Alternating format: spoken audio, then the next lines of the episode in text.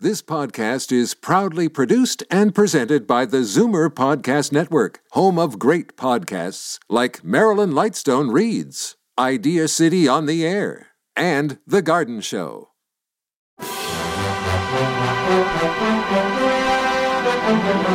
It's Zoomer Radio's Theater of the Mind with Frank Proctor. Open your mind as we fill your head with amazing thrills, chills, and laughs. Theater of the Mind. The best love programs from radio's golden age. Only on Zoomer Radio. Now, here is your master storyteller, Frank Proctor. Well, thank you, and welcome to the show. Due to the length of both programs tonight, I've little time to share some comments except to say at the half hour we'll feature Harold Perry, a familiar voice of the great Gildersleeve show, but this time round he's an employee of a radio station with his own talk show.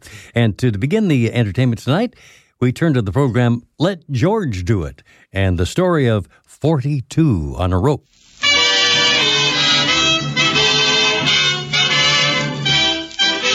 The makers of Chevron Supreme Gasoline and RPM Compounded Motor Oil invite you to Let George Do It. The Adventures of George Valentine, brought to you on behalf of Chevron gas stations and standard stations throughout the West.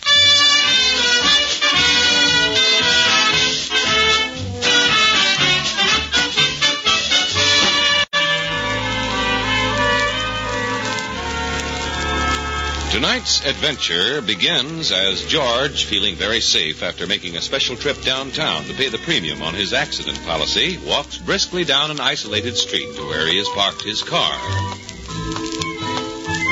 Suddenly, from the open stairway of a building, a cascade of small round pellets bounces to the pavement, followed closely by a young woman in great haste. There is a collision, and George hits the sidewalk with the force of a blockbuster. Oh, oh, are you hurt? Oh, you don't have an extra sacroiliac on you. Can you get up? I, I think so. Well, then, if you mind, I mind what? getting up off the pavement. Well, if I'm in your way, couldn't I just slide over? You're lying on my pearls. Pearls. Oh, good. I thought those lumps were misplaced vertebrae. No. Hey, uh, Thank you. Now, let me see. That makes 32, 33, 4. yeah, here's a few in the gutter. Oh, good. Yes, 35, 36, 37. Hey, if you see any teeth down there, they're Oh, mine. I'm sorry you fell down. 38, 39. Oh, here's one of my trouser cuffs. Thanks, 40. Ah, I see you, you little rascal. 41. 41. 41. Lots of 41s, aren't there? I've lost one for 42. I've lost one. Oh, good Lord, what'll I do now? They'll kill me for this. Oh, come now, lady. Where is it? Where is it? There were 42 of them. What have you done with it? Uh, well, I, I'm afraid I've kicked it down that sewer drain. What? You kicked my pearl down the... Where? I don't see it. All over there, see? Here, through the grating. Oh, were you lucky? Landed right in that Sunday cup. Oh, I see it. Oh, yes, there it is. Oh, thank heaven. But how did we get it out of there? Well, it's a very delicate engineering problem. I need a long stick and uh, and that chewing gum if you're through with it. Here. Thanks. Now let's see. That's lucky. Here's a stick. That's might do it. Mhm. Can you reach it? mm No, no, not long enough. You know that's quite a drop down there. Oh, good Lord, if anything happens to that pearl, Well, I hate to do this, but are you going down there? uh, huh? Here, hold my coat, will you, lady? All right. There's a ladder in here. Don't fall down and hurt the pearl. Oh, thanks a lot. I'll be careful. Uh huh. Got it. Give it to me quickly. All right. Catch. Oh, Ah, nice one. thanks. Hey, wait a minute. What are you doing Thanks with a lot, that Harrison. You've been very ladder? Hey, helpful. what is this? Put that ladder back. The least we can do is leave things like we find them. Hey, come back here. You, what's the matter with you? Don't worry, lover. A heavy rain ought to float you right up to the top. Sorry, I just can't stand saying goodbye or answering questions. Well, I'll be. Hey! Help!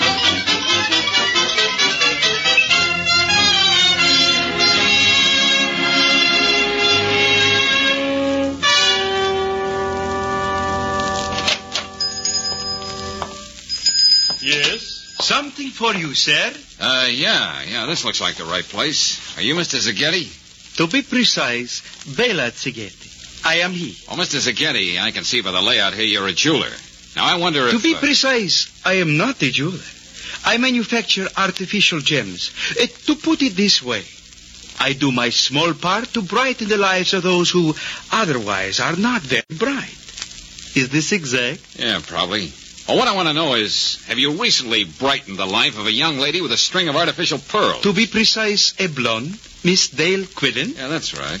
I saw her coming out of this building, and I thought that... a uh, beautiful job. Smooth and pink and utterly perfect. yeah, she was. To correct myself, I refer to the string of matched imitation pearls. Ah.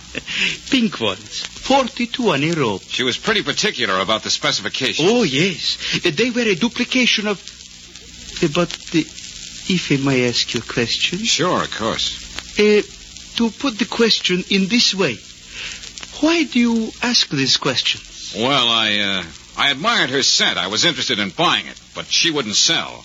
I wondered if you could arrange for me to have a duplicate set. Oh, it would take many months. How much would it cost? It, to be precise, $300.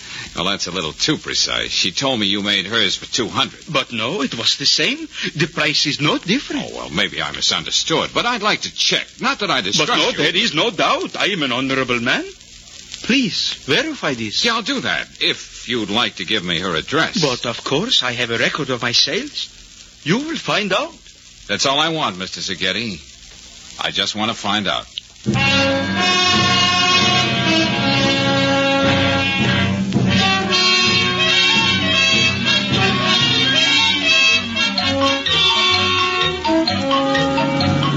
Well, after all, George, anybody who'd go down into a sewer pipe after a blonde deserves everything. Oh, now listen, Brooksy, I didn't follow her into the sewer. I was doing my good deed for the day, and she ran off with my coat and wallet. Hmm. What were you looking for? A merit Oh, badge? now, Brooksy, listen. Well, it's a nice way to meet a girl, I must say. Sprawls senseless in the gutter. And all she has to do is blink those big brown eyes and Blue eyes. blue eyes, and you go scurrying down the drain pipe like a like a Rat. Rat. Thank you. And then because you're caught in your own trap, Well, that'll teach me to keep my trap shut. you come cringing back to me like a like a Good puppy. puppy, and you expect me to feel sorry for you. So she jilted you. Good for her. What were you trying to prove anyway? Well, I guess I was just trying to prove I was willing to start at the bottom and work up. Brooksy, What? you're not mad. Oh, George, of course not. But I hate to see a woman make a fool out of a man like you. Another woman, that is. Well, don't you worry. I'm going to prove to her I'm nobody's fool. I know you're not, darling. Yet. Huh? But I'm working on it. Hey, wait a minute. Here we are. Yeah, you're right. There's the number. 7700. Uh-oh, it's right. Sure you want me to come along? Unless you're afraid of the competition. What? Oh, aren't you smug? Lead on, McDuff.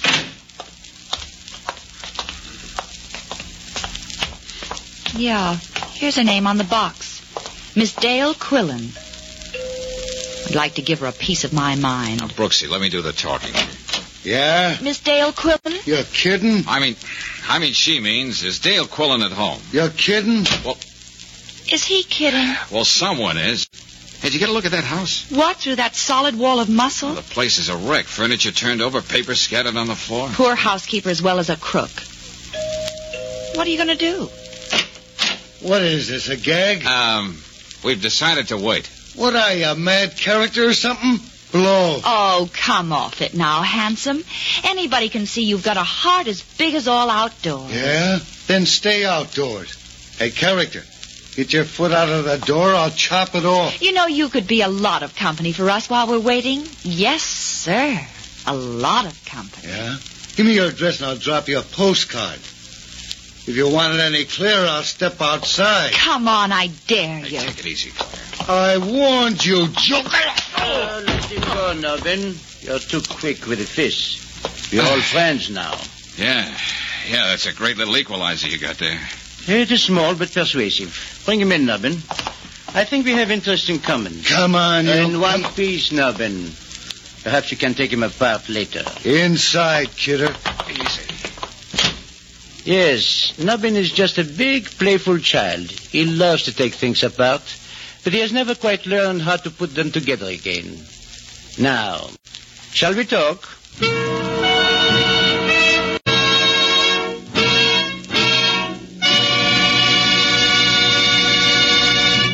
return to tonight's adventure of George Valentine in just a moment. Meanwhile, let's go from assault and battery to just plain battery. For thousands of Western motorists, October means a lot of weekend driving, like football games and hunting trips. But for the battery in your car, October means extra work and power drainage because of the colder weather and lots of stop and go driving. So let me give you a two way economy tip. First, depend on the men at your standard station or independent Chevron gas station for periodic battery checkups. They have all the equipment and know how for keeping up your battery's maximum power and for giving it longer life. Second, when you fill up your tank, ask for Chevron Supreme gasoline. Tailor made for each different climate and altitude zone, high octane Chevron Supreme assures instant starts, eliminates grinding on the starter, and drain on the battery. So for definite battery economy in colder weather, just remember regular battery checkups at any Chevron gas station or standard station and Chevron Supreme gasoline.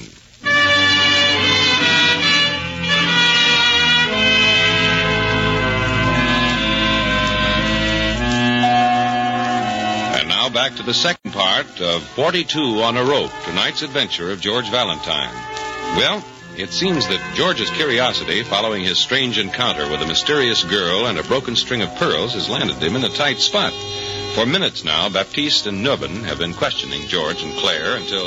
I've told you everything I know. This girl, this Dale Quillen, made me look silly, so I came here for an explanation. Now I feel even sillier. You have come here looking for something, so have we. Naturally, we are all sincere people. Perhaps we can help one another, uh, Monsieur. uh, Valentine, George Valentine. And that depends on what we're looking for. Naturally.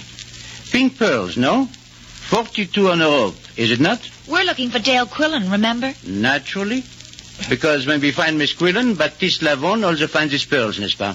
I wouldn't know. Who's Baptiste Levant? Oh, my apology. I- It is I. Oh, I see. Well, what makes a string of phony oyster fruit so important anyway? Phony? I I do not know this phony. Ringers, fakes, dupes. Artificial, counterfeit, paste. Ah, the replicas. You refer to this fraudulent string, eh? huh? Uh huh. Yeah, that's it. Where'd you get them? Uh, they were left by Miss Quillen at the check room of the Union Station. She sent me the claim check. At the same time, no doubt, boarding a train for some distant city. Why would she do that? Because they are worthless. Good imitations, no more. Value perhaps $300. As you say, phony. You're trying to say she pulled a switch on you? Ran off with the real pearls, your pearls, and left you the ringers? That is correct. As always, Baptiste Lavon was sincere. I trusted her with 42 exquisite gems. Gems collected by no other than Louis XIV to give to his Antoinette. Tell me, Levon, where did you get hold of Marie Antoinette's choker? Ah, spoils of war, Monsieur Valentine. As an officer of the Vichy government in France, my job was to appraise and catalogue war prizes for the victorious Nazis. Naturally, the sincerity and integrity of Baptiste Lavon were above approach. Naturally. So you held out the match picks. Naturally. Oh, when the fortunes of war were reversed, Baptiste Lavon reversed too. Uh, Miss Quillan came to Paris with an entertainment unit, and uh, we became uh, friends. She smuggled them into the States for you. Uh, that is correct.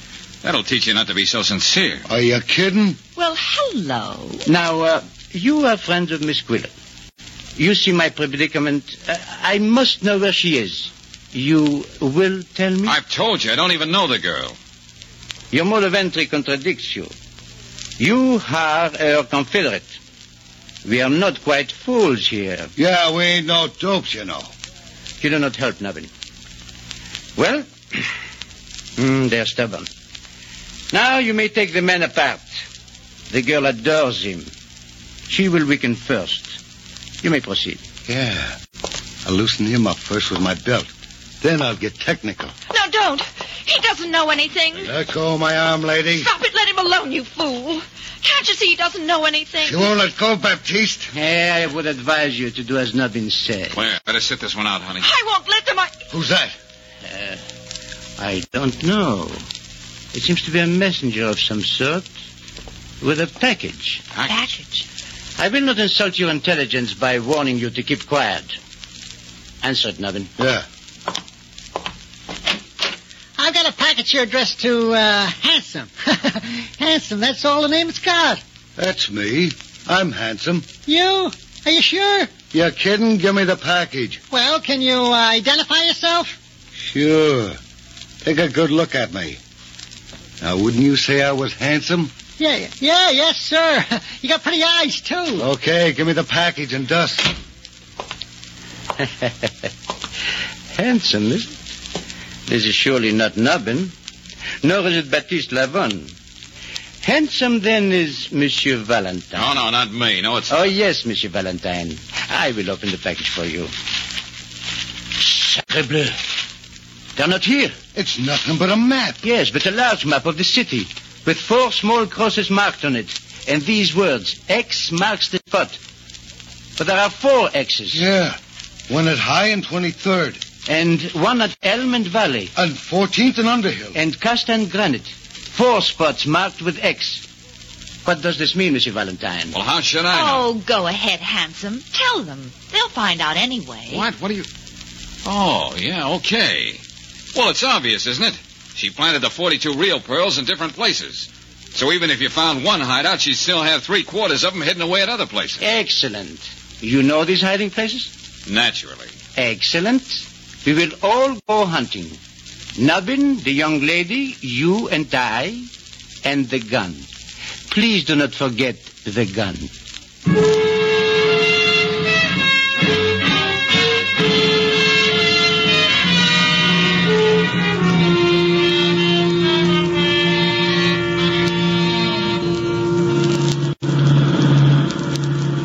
Well, here's the first stop, Costa and Granite. Where am I going to park? Pull up to the curb, Nubbin. Let us out. And drive around the block and pick us up here. Okay. Now, where? Where is it? Quickly. I cannot control myself. Well, you see that big office building there? Yes, yes. You see that window up there with the jeweler's sign? Where? I, I don't see it. Higher. Look higher. No, no. Where is it? No, it's higher yet. That's higher. No. Oh! Come on, Brooksy, run for it and into that theater. Why, Oh, George, we haven't been to a movie in ages.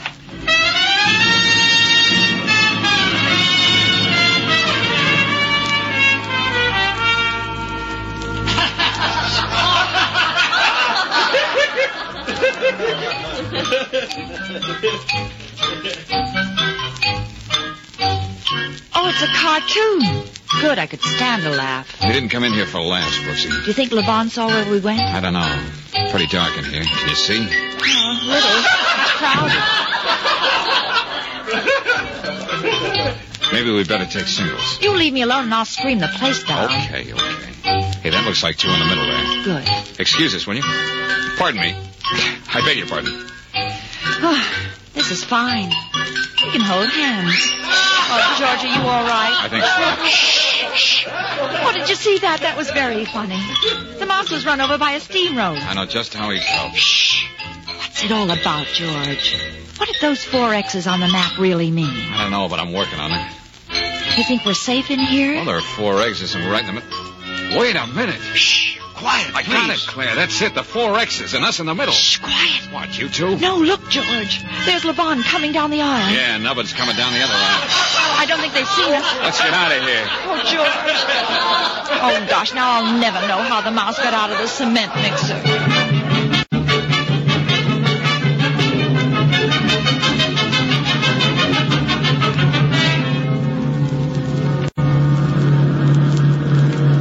Is anybody following us now, George? No, I think we've shaken him. Driver? Yes, sir. Got a map of the city? Yeah, hey, uh, Good, thanks. Say, pull over to the curb a minute, will you? sure.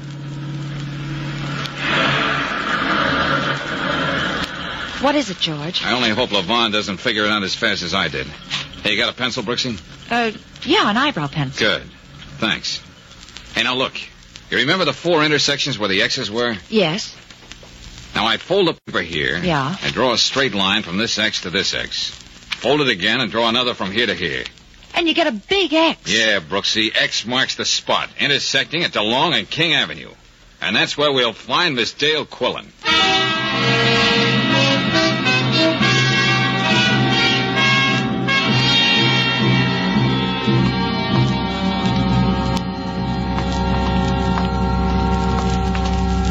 Handsome. Oh, it's you. You made it. Hello.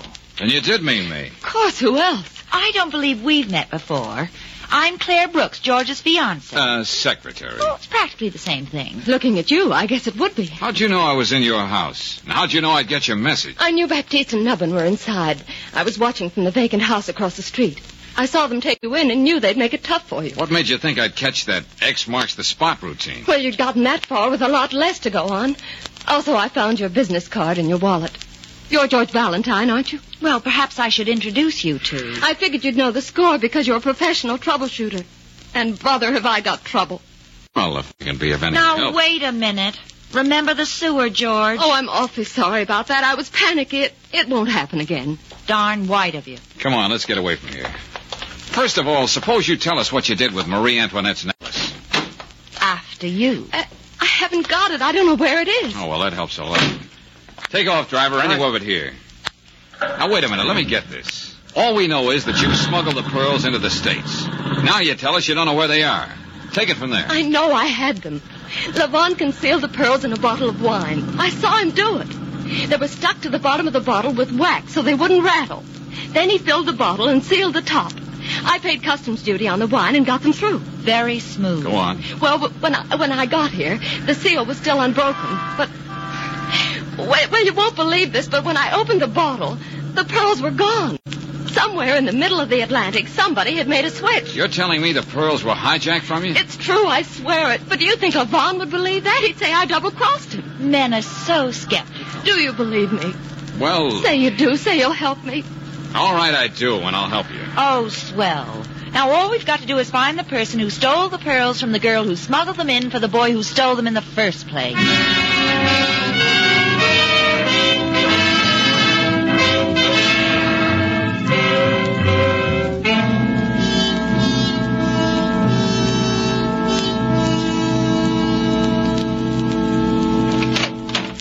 It's okay, Dale. This is my office. You'll be safe here. Yes, I'll see to that. Come on in, Claire, and shut the door. Better lock it.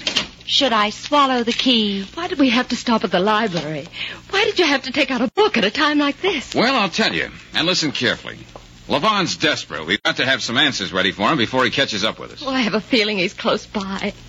You don't know him like I do. He's closing in on me. I know he is. Look, Dale, look. Keep calm. He's not in the filing cabinet or under the desk. Hey, Brooksy, open the closet door and show Dale he's not in there pointing a gun at her head. Okay.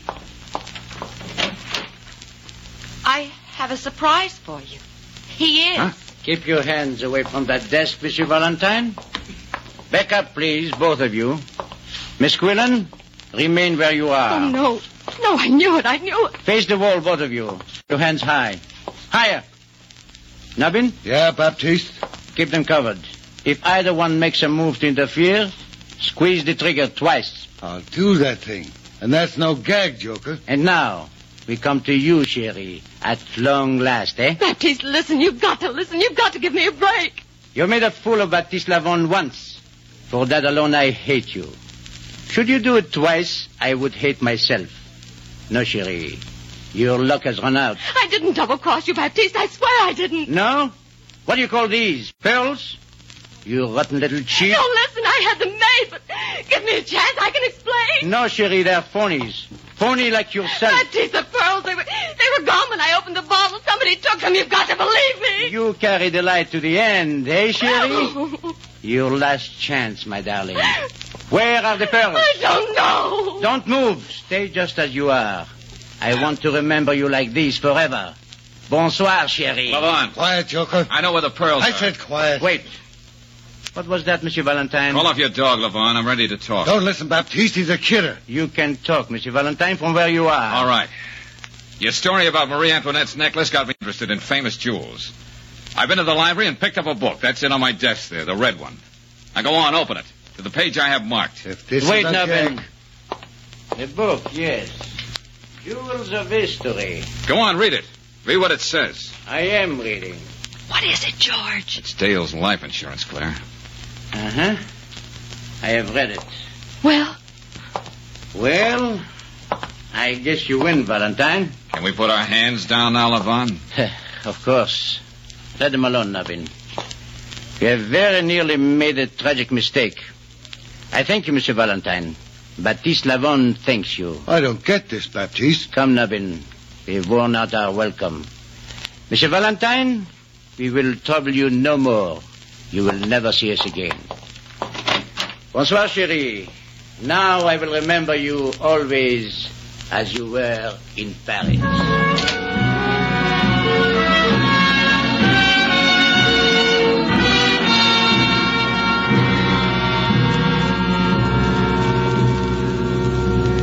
Oh, It was a miracle, that's all it was, just a miracle. What did you do to him, George? What was in that book? Read it, Claire, out loud. Oh, yes. Cleopatra's Pearl. Cleopatra, to impress Mark Antony, once dissolved a pearl in vinegar and drank it to his health. Dissolved? Now, wait a minute, listen. Go ahead, Claire. Pearls, which consist of carbonate of lime, are extremely soluble in weak acids. They will dissolve in vinegar containing 6% or more of acetic acid or in wine which is turned sour. It was the wine that did it, the wine in the bottle. According to the U.S. Bureau of Chemistry and Soils, pearls consist of 91 and 7 tenths percent. Never mind the rest, Claire. That's enough. Well, how do you feel now, Dale? Completely dazed. Levon didn't have an argument in the world. He knew he planted the pearls in that wine bottle himself. He had nobody to blame but himself. I can't believe it. You saved my life, and I. Oh, George, Now what? now I have to go to jail. Well, it's going to be kind of hard to hold you there.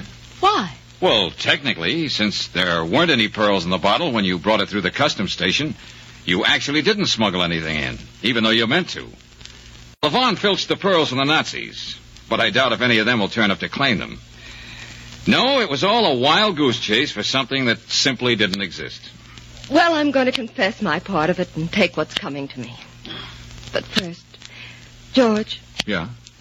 may I kiss you? he saved my life, Miss Brooks. May I? Where I'm going, it'll be a long time between kisses. Well, things aren't much better around here. But... Oh, all right, go ahead. Honestly, I think I must be going loony. Goodbye, George. Uh, Dale. Just a minute. Yes? Be a nice girl and hand it over. What? Oh, come on, Dale. You certainly haven't forgotten why I got into this in the first place. And if you think I'm going to let you walk out of that door with my wallet, you're loony.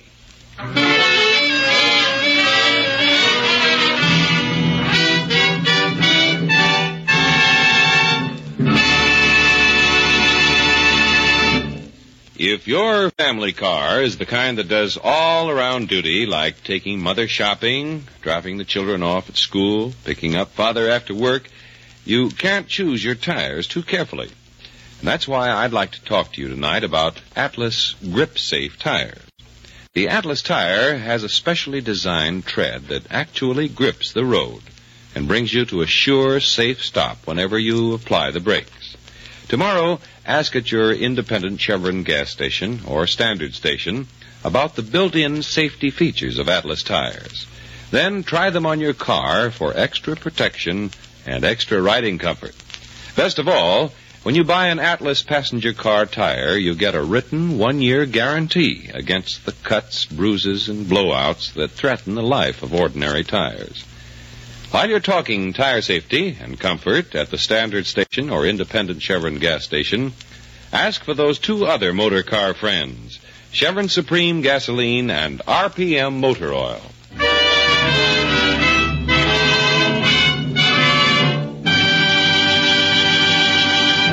Next week, when you tune our way for The Joke Was on the Killer, another adventure of George Valentine, you'll hear George saying, Some joke, I'd say. Brooksy, see what's happened to Mrs. Ralston, will you? Well, sure, George. Glenn, he made me go through with this farce and shoot those blanks. Well, he's not going to do anything like that to you again, Agnes. Wait a minute. Listen, everybody.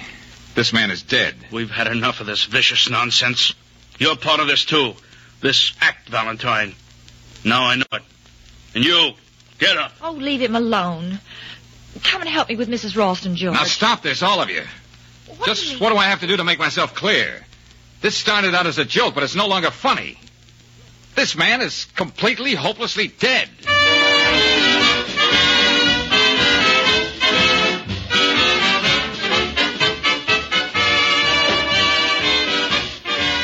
Stay tuned for Honest Harold next on Theater of the Mind. Time now to go back to 1950 to hear the adventures of Honest Harold, and this episode's entitled Shark Repellent. The Harold Perry Show. yeah, yeah, yeah.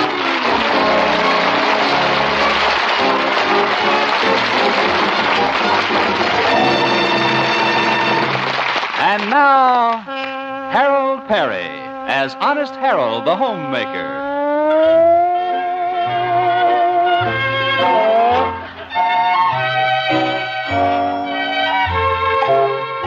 Well, here we are in Melrose Springs again, where at the moment most of the housewives are listening to their favorite morning radio program, Honest Harold the Homemaker. Let's tune in and listen to Honest Harold, who is just telling his listeners about his new project. And so, girls, let's all get behind this drive for the sunny side of 70 Club, clubhouse where the old folks can enjoy their leisure time. Ladies, if you can't send cash, send us books and old games. Anything around the house you don't need. Of course, don't send us your husband.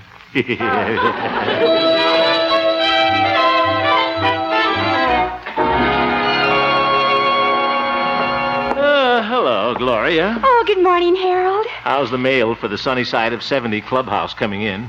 It's not. Hmm.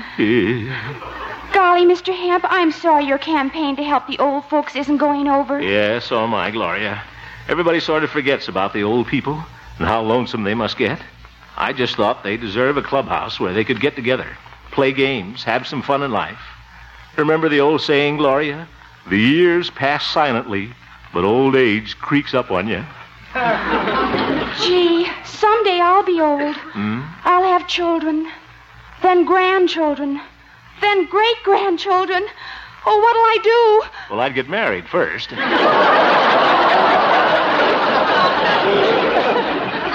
Do you really think I should, Harold? Uh, yes, when the proper young fellow comes along. Oh, Yeah. Speaking of proper young fellows, how is our dear boss, Stanley Peabody, this morning? oh, him. Yeah, I know what you mean. Why is it with all the nice radio station managers in the country we had to get that pickle face? Is that you, Hemp? Oh, hello, pickle face. I mean Peabody. Oh, Hemp. Eh? I just received the results of the intelligence test we gave our employees here at the radio station. Eh? Just thought you'd like to know. You came out at the top of your classification. Well, did you hear that, Gloria? The top, eh? Yes, you're the smartest moron working here. Hyena. Smartest moron. Gee, you came in first. I came in sixth. Well, I guess I didn't do so bad after all. See you later, Gloria.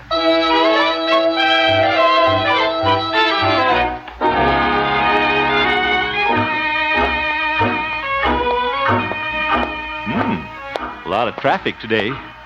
Four cars and a bicycle. Guess I'll cross the street here.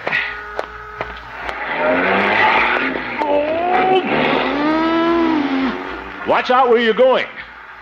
Out of state license. Careful there, Sinatra. What? Oh, it's old Doc Yak Yak. Would you like a Boy Scout to help you cross the street, madame?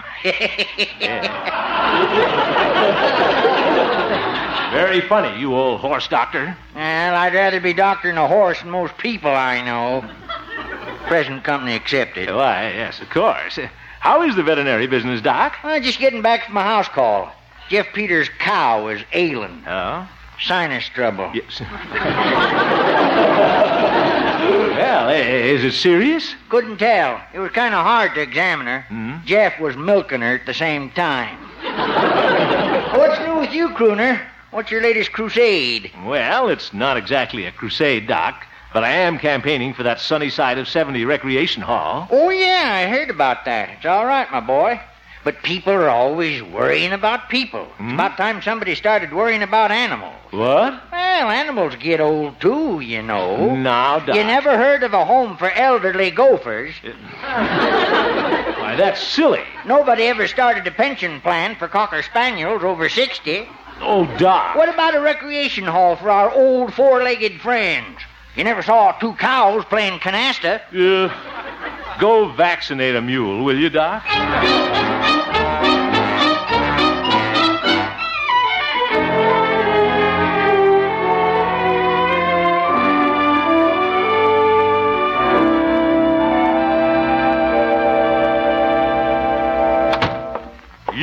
I'm home. Oh, hello, Harold. Did you have a nice day? Well, pretty good, Mother. Oh, and I have a wonderful surprise, Harold. We're having a guest for dinner. A guest? Who? Well, he came to the door to sell me something. He was such a nice man. And we got to talking, and he said he hadn't had a home cooked meal for so long. But you don't know anything about him, Mother. Why, he might turn out to be a crook or something. Oh, he couldn't be dishonest with the name he has. Oh? What is his name? Sincere Sam Smith. Oh, brother. Now, Harold, Mr. Smith is a very honest man, I can tell. Huh? He has especially large earlobes. Large earlobes? Oh, Mother. Oh, you can always judge people by their earlobes. Eh, Mother, it's wonderful to be sweet and trusting, but you're much too gullible. It's a good thing you've got me to protect you from these shady characters.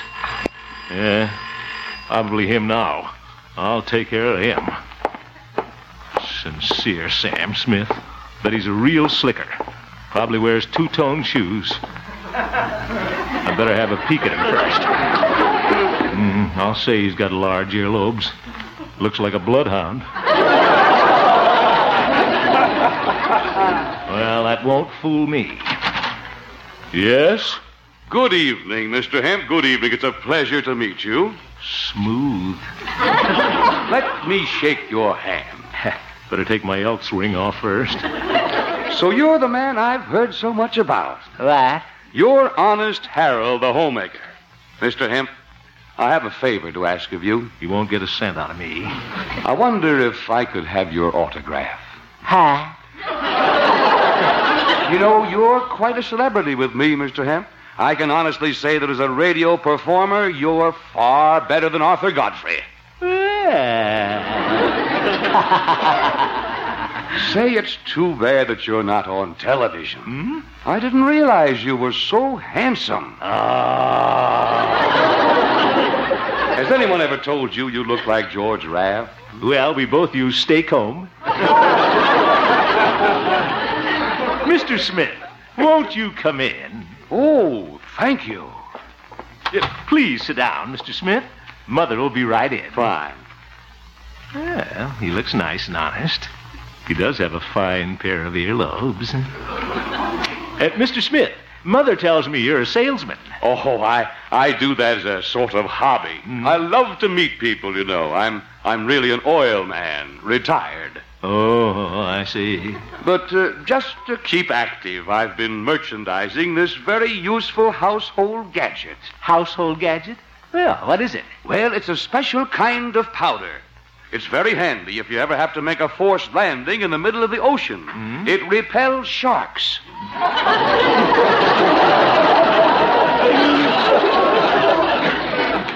Repel sharks, eh? Well, that sounds like a handy thing to have around the kitchen, all right. How are they selling? Well, not too well, honest Harold. Oh. I bought a whole carload of them, too. War surplus, you see. I guess I'm just an old country boy, but I couldn't stand to see the government, my government, stuck with all that shark repellent. Well, Uh, say, you're a real patriot, Sincere Sam. Oh, Mm-hmm. I try to be. But you, you are the real humanitarian. I am. Yes, that's a wonderful idea you have. The sunny side of 70 Clubhouse. It's too bad you're having trouble raising that money. Well, Honest, Harold, I like you.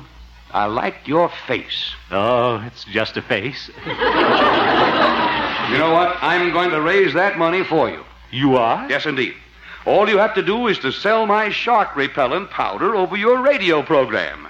And you can keep 25 cents out of every dollar for your clubhouse. Gosh, how can I ever thank you? I'm glad to do it. There's just one thing, honest Harold. Uh, if we're going into this partnership, I'll have to ask you to put up a bond of $50. A bond? Well, um, don't you trust me? Of course, yes. Personally, I trust you 100%. But we have to protect the old folks. Say, that's pretty thoughtful of you, Sincere Sam. Yeah. Just a minute here. I'll get my wallet. Yeah, there you are. Thank you. May I have my wallet back now?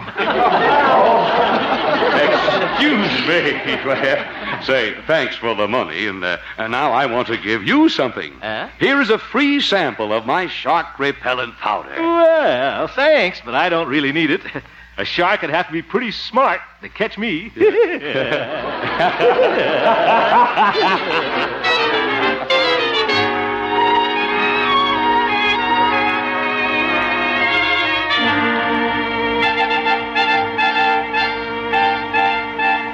And before signing off this morning, dear listeners, I want to thank you all for the way you've been sending in your dollars for our shark repellent powder. Remember, 25 cents of every dollar goes toward outfitting the sunny side of 70 Clubhouse. And by the way, people are having a lot of fun finding ways to use this powder. It shines in the dark, you know. Clem Beggs put some on his beard, and now he can read in bed at night without turning on the nightlight. His wife likes it too. But seriously, folks, you're just about the kindest, nicest people I know. I love those dear hearts and gentle people who live in my hometown because those dear hearts and gentle people will never ever let you down. They read the good book from Friday till Monday. That's how the weekend goes. I've got a dream house I'll build there one day with picket fence and rambling rose. I feel so welcome each time that I return that my happy heart keeps laughing like a clown.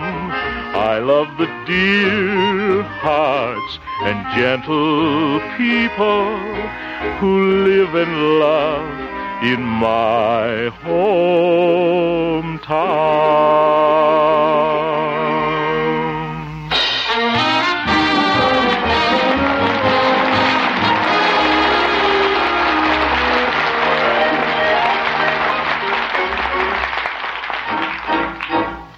Three hundred and forty, three hundred and forty-one. Oh, All through, counting the money, Honest Harold? Yeah, almost sincere, Sam. Just have to figure up the small change. 342, 304. Oop. Canadian dime. it's been floating around town ever since that bagpipe band from Toronto was up here. $342.90. That is wonderful. And we still have one more day to go. Say it. This is a lot of money, Sincere Sam. Don't you think we ought to put it in the hotel safe here? Oh, no. I think it would be safer here in the hotel room uh, with me. You do? Yes.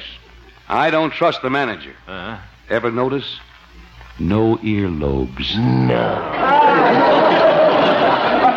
You can't take chances with a man like that. Guess you're right. It's a good thing we got you looking after the money, Sincere Sam. Well, thank you, Honest Harold.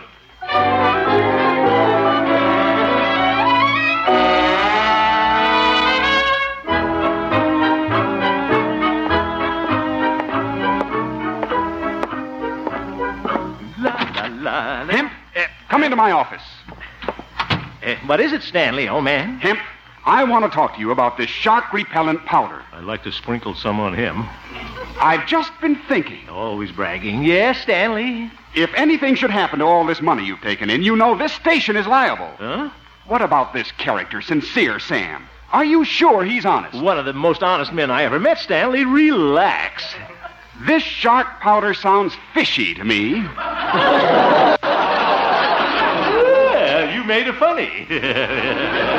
Looks to me like Sincere Sam has pulled the wool over your eyes. no, I'm just wearing my bangs kind of low today, Stanley. Imp, you're such a sheep. Sheep? Are you sure this sincere Sam hasn't been fleecing you? Stanley, if it'll make you feel any better, I'll call good old Sam and have him bring the money over right now. Gloria, get me the Antler Hotel.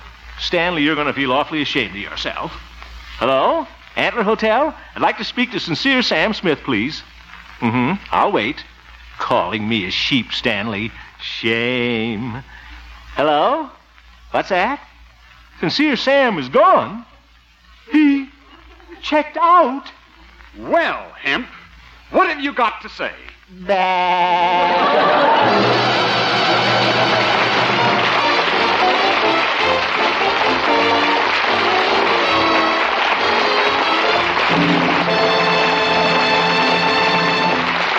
We'll return for the second act of our story, Honest Harold, in just a moment. The National Guard is now beginning its 1950 recruiting drive. 220,000 men are needed to reach the desired quota. Why not stop in at your local National Guard recruiting office and learn the full details? To keep America prepared, the National Guard needs you now, today. And by the way, don't miss Harold Perry's important announcement at the end of our show. And now back to Honest Harold, the homemaker.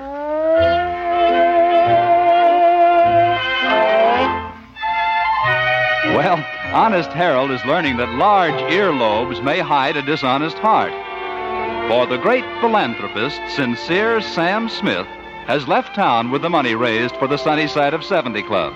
Right now, Harold is in Stanley Peabody's office on the carpet. But I just can't understand it, Stanley. There must be some mistake. There is, Hemp. And you made it. And it just goes to prove what I've always said. You're an incompetent, idiotic, bungling, uh, stupid? Yes. Stupid dolt.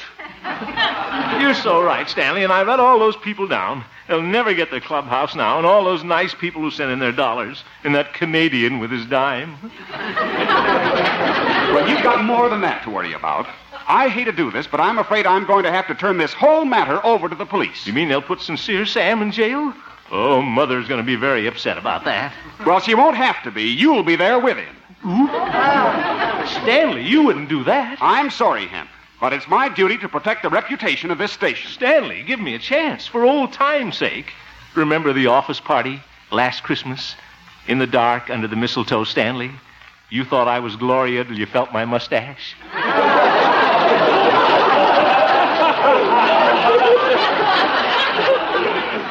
This is no time for sentiment, Harold. now, honest, Harold, I'll give you just 24 hours to get that money back. 24 hours? And if you don't, you'll be going up the river. Up the river? Gosh, he's throwing me to the sharks, and I sold out all that powder.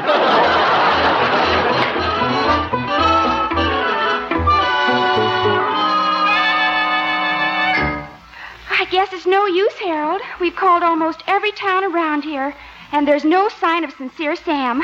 Uh, yes, Gloria, but I just gotta find him. Well, all right, I'll try another town. Good old Gloria. Uh, Call the hotel in Honkerville. Operator, get me Honkerville 1-3, please. Uh, Hello? Honkerville Plaza? Just a moment, please. Here's your party, Harold. yeah, thank you. Hello, desk clerk? I said desk clerk? Hmm, must be deaf. Did a stranger check into your hotel lately? He did? And he wore a frock coat? Patent leather shoes? Duckbill haircut? When did you see him last? 1905. William Jennings Bryan. Oh, my goodness. What? No, I'm not going to vote for him. Goodbye. oh, brother, it's no use, Gloria. We failed. Excuse me, Harold. Huh? Station KHJP. What? What? Oh, thank you. What is it, Gloria? Oh, that was the hotel in Sigmund City. Sincere Sam just checked in there. Oh, Gloria, you're wonderful. Mm. Why, Harold, you kissed me. Does that mean we're engaged? Gloria, for heaven's sake, I'm in enough trouble now.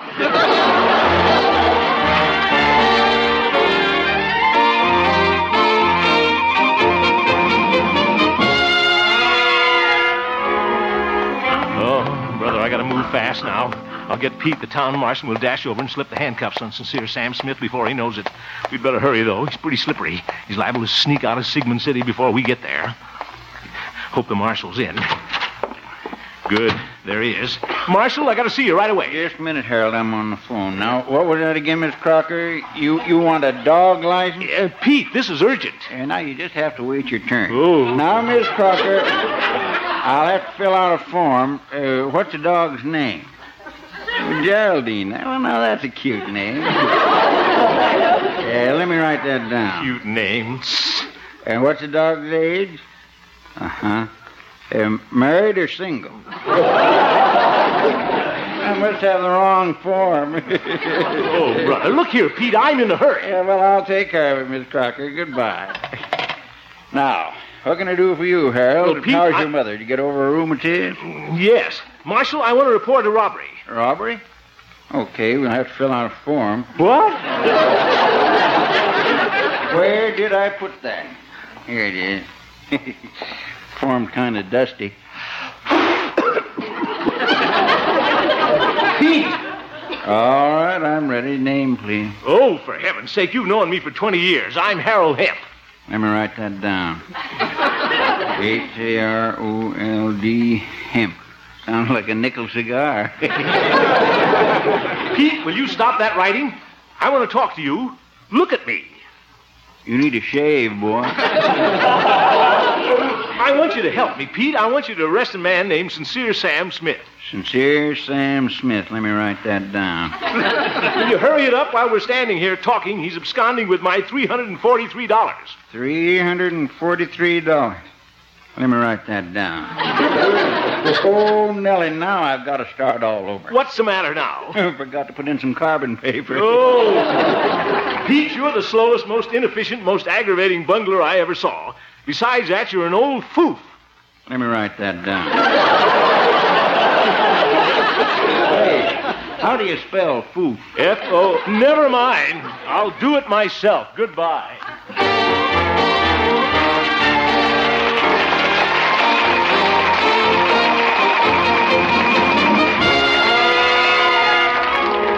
Yeah, that marshal's a big help. Well, I'll drive over to Sigmund City and catch Sincere Sam myself. My little old Essex will get me there in no time. Oh, here we are. Uh, Oh, Mm-hmm. gotta get that seat spring fixed. Come on, Essie. Ah, there she goes.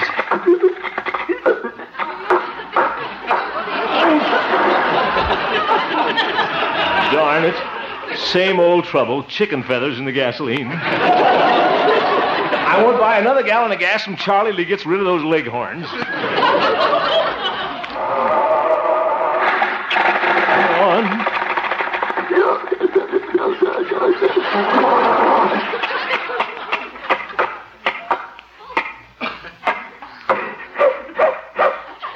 Oh, poor Essie's got asthma. Uh, now what am I going to do? Wonder where I can borrow a car. Hey there, lover boy. Having motor car trouble again? Oh, Doc, in that silly horse and buggy. Oh, there, Silver Moon. Silver Moon, she looks like she's in an eclipse. Uh, say, Harold, I just heard you was in a little trouble. That uh, sincere feller skipped out on you, huh? Yes, yeah. Well, I warned you about trusting human beings. Now, if you'd have given that money to a chipmunk. all right, Doc.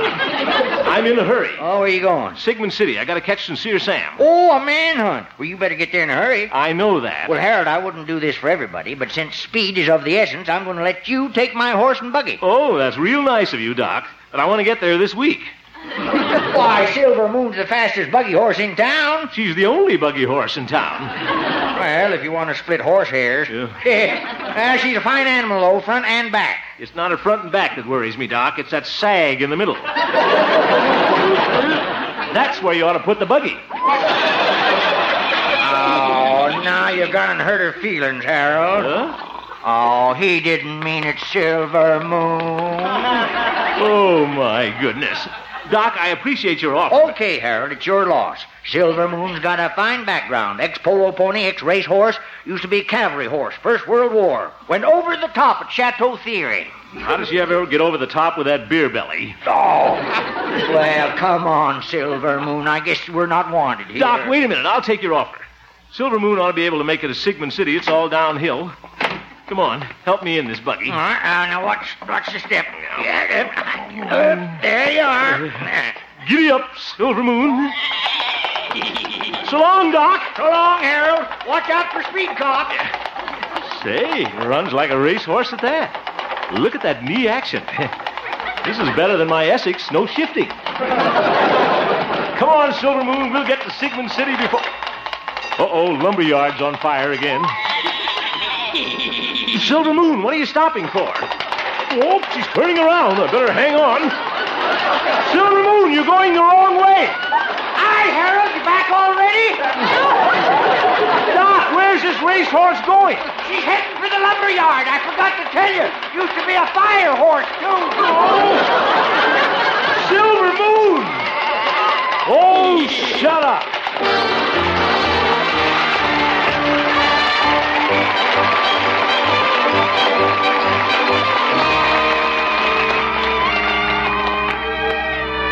Uh, honest Harold, you're through.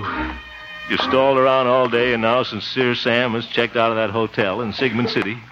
The sunny side of 70 Club ruined by a shady character. I'm sorry I let all you old folks down. Please forgive me, old friends. I was trying to do the right thing. Guess you'll never have that clubhouse now. And it's all my fault. Honest Harold Hemp, I despise you. You deserve to go to jail. This is going to be a great blow to my mother, her only son in the penitentiary. Hello, Mother. I'm home. Oh, I've been wondering where you were, Harold. And there's someone here waiting for you. Who is it, J. Edgar Hoover? Did I hear somebody come in? Why, hello, honest Harold. Sincere Sam. Where you been, boy? Where have I been? Now look here, Sincere Sam. I What- took a little trip, honest Harold, over to Sigmund City. And I took our money along and I bought out the sporting goods section of the hardware store. And you should have seen the things he brought back, Harold. All kinds of games horseshoes, shuffleboard. What? Yes, yes. For the Sunnysiders Clubhouse. I kind of lost my head, I guess. You know, I even spent $50 of my own money there. Uh, you can't do too much for the old folks, you know. Honest, Harold, I, I hope you weren't worried today about the money. Worried? No. As a matter of fact, I took the day off and watched the lumber yard burn down. Yeah.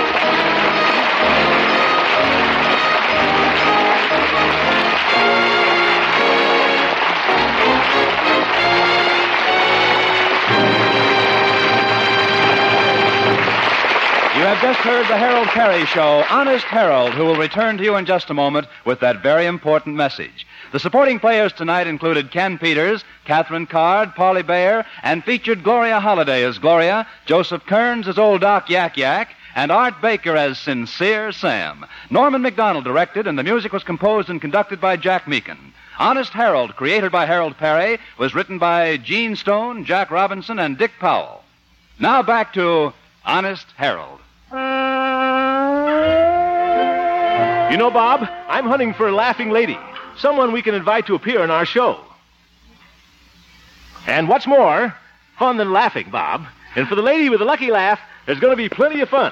Because when we find her, we're going to put her on a TWA constellation and fly her to Hollywood, where she'll be my guest at the beautiful Country Club Hotel for a whole week here in Hollywood. And if we can lure her away from the swimming pool, she's to appear with us on The Harold Perry Show. And all a gal has to do for that vacation is just laugh? Right. and her laugh will enter in the Honest Harold Laugh Contest, and it begins right in her hometown. That's your invitation, girls. If that big laugh contest is being conducted in your city, enter and you may be here with us some Wednesday night. Come on, girls. Let's all laugh.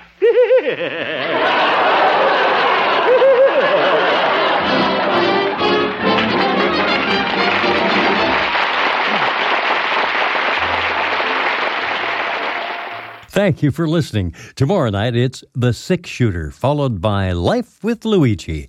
Thanks to Paul Stringer and Joel Schoenwell for technical support. The executive producer for Theater of the Mind is Moses Neimer. I'm Frank Proctor. Have a great night.